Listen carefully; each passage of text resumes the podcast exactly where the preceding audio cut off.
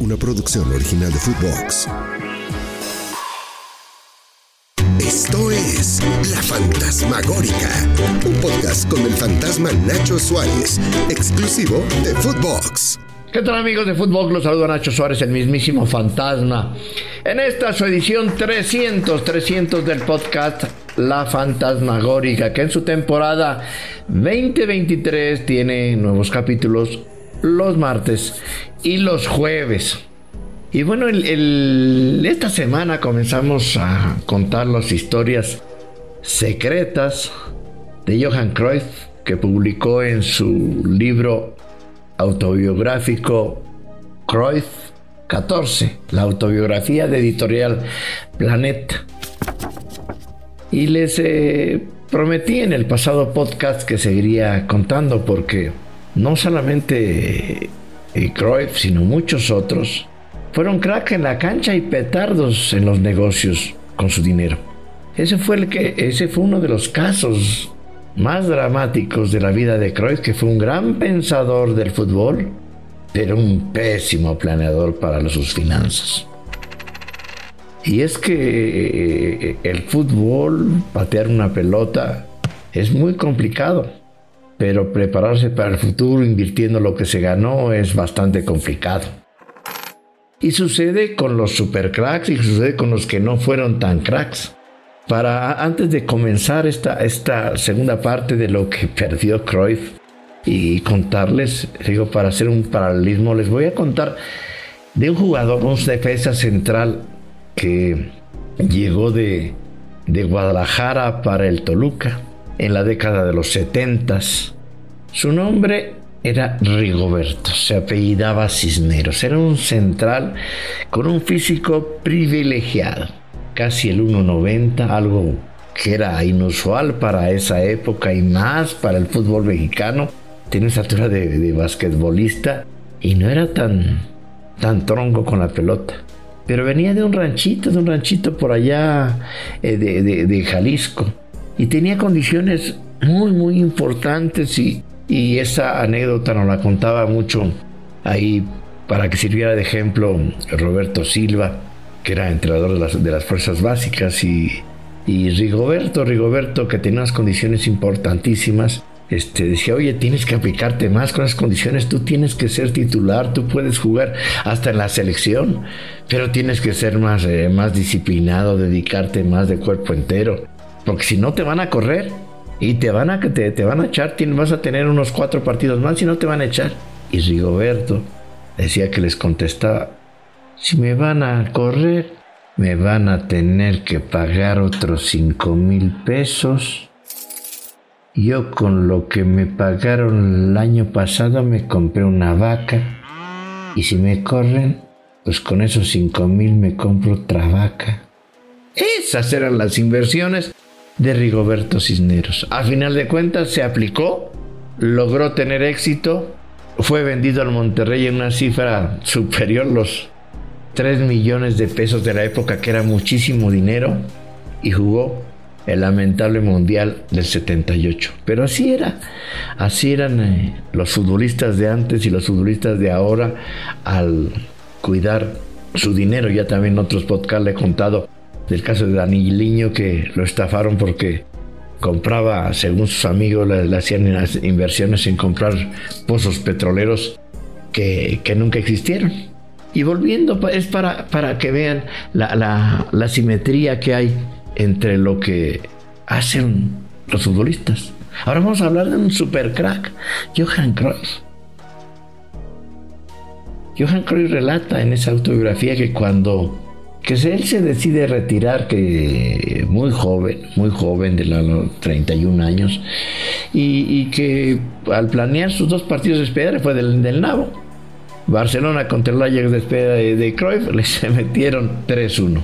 Y luego otro partido de despedida contra el Bayern Múnich y le ganaron 8-0 el Bayern Múnich. O sea, desde aquel tiempo, también el Bayern Múnich tenía, dijo al Barcelona, le metió 8, como hace eh, algunos, eh, algunos años. Y entonces dijo, bueno, pues ahora qué voy a hacer, ¿no? Porque él prácticamente dedicaba todo su tiempo a entrenar y a jugar fútbol o a ver fútbol. Dijo, puta, pues ahora qué chingados voy a hacer. Y dice que pues a lo largo, a lo largo de, su carrera, pues tenía algunos amigos, algunos amigos que unos de ellos que no menciona su nombre ahí en, en la autobiografía, dice, me, le propuso una inversión que le pareció maravillosa, ¿sí? Johan Cruyff. Dije, no, pues es que mira, este es un pinche negociazo, vas a hacer una fortuna ahora que no tienes nada que hacer. Y dice él en su biografía de manera textual y que dijo que se estaban aprovechando de su desconocimiento, que tenía dinero y que donde hay dinero acuden ratas. Ratas a veces disfrazadas de amigos. Y así pasa, le pasó a Cruyff y le pasa a muchísimos futbolistas. Y relata que por increíble que parezca, invirtió en una ganadería porcina, así en una ganadería de puercos. Y se pregunta, ¿cómo es posible que la haya cagado de esa manera? No mames. Dice que ni siquiera le dijo a Dani, su esposa, que estaba invirtiendo mucho dinero en comprar una gran, gran ganadería porcina. Dice, puta, pues nunca te das cuenta de las tonterías que cometes hasta que alguien te dice, no, eres muy pendejo. Bueno, él lo dice que iluso, pero pues, dice, no mames, que llegó otro amigo y dijo, puta madre, pero ¿qué estás haciendo? ¿Cómo vas a pasar el resto de tu vida? ¿Qué chingados estás haciendo con tu dinero? Y entonces le dijo, no, pues es que eso, de los cerdos ni conoces de ganadería, ni conoces de puercos, y no vas a estar en un chiquero.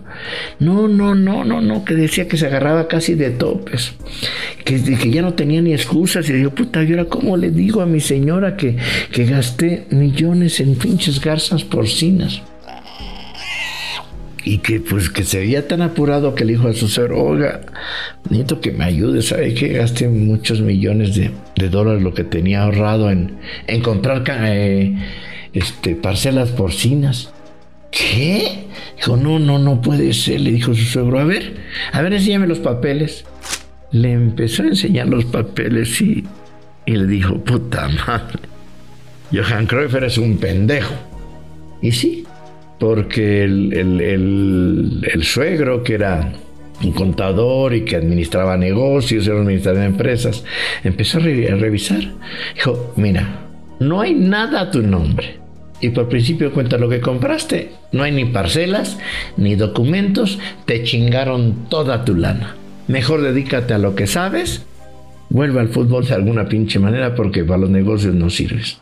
Y entonces dijo, puta madre, lo peor es que se había retirado y José Luis Núñez, que era uno de los presidentes del, Barcelona, también ha dicho, no, no se preocupen ustedes por los impuestos, el club se va a hacer cargo, eh, no se preocupen. Y le dijo, no, de ti no creo porque te retiraste. Y ching, que llega, le llega a Lolita, le llega el SAT y le embarga 5 millones de dólares, que para la época era un chingo. Y le embargaron su casa, su departamento. Perdió prácticamente todo, todo, todo. Es por eso que Johan Cruyff regresa al fútbol a dirigir porque se queda sin dinero por pendejadas como esa.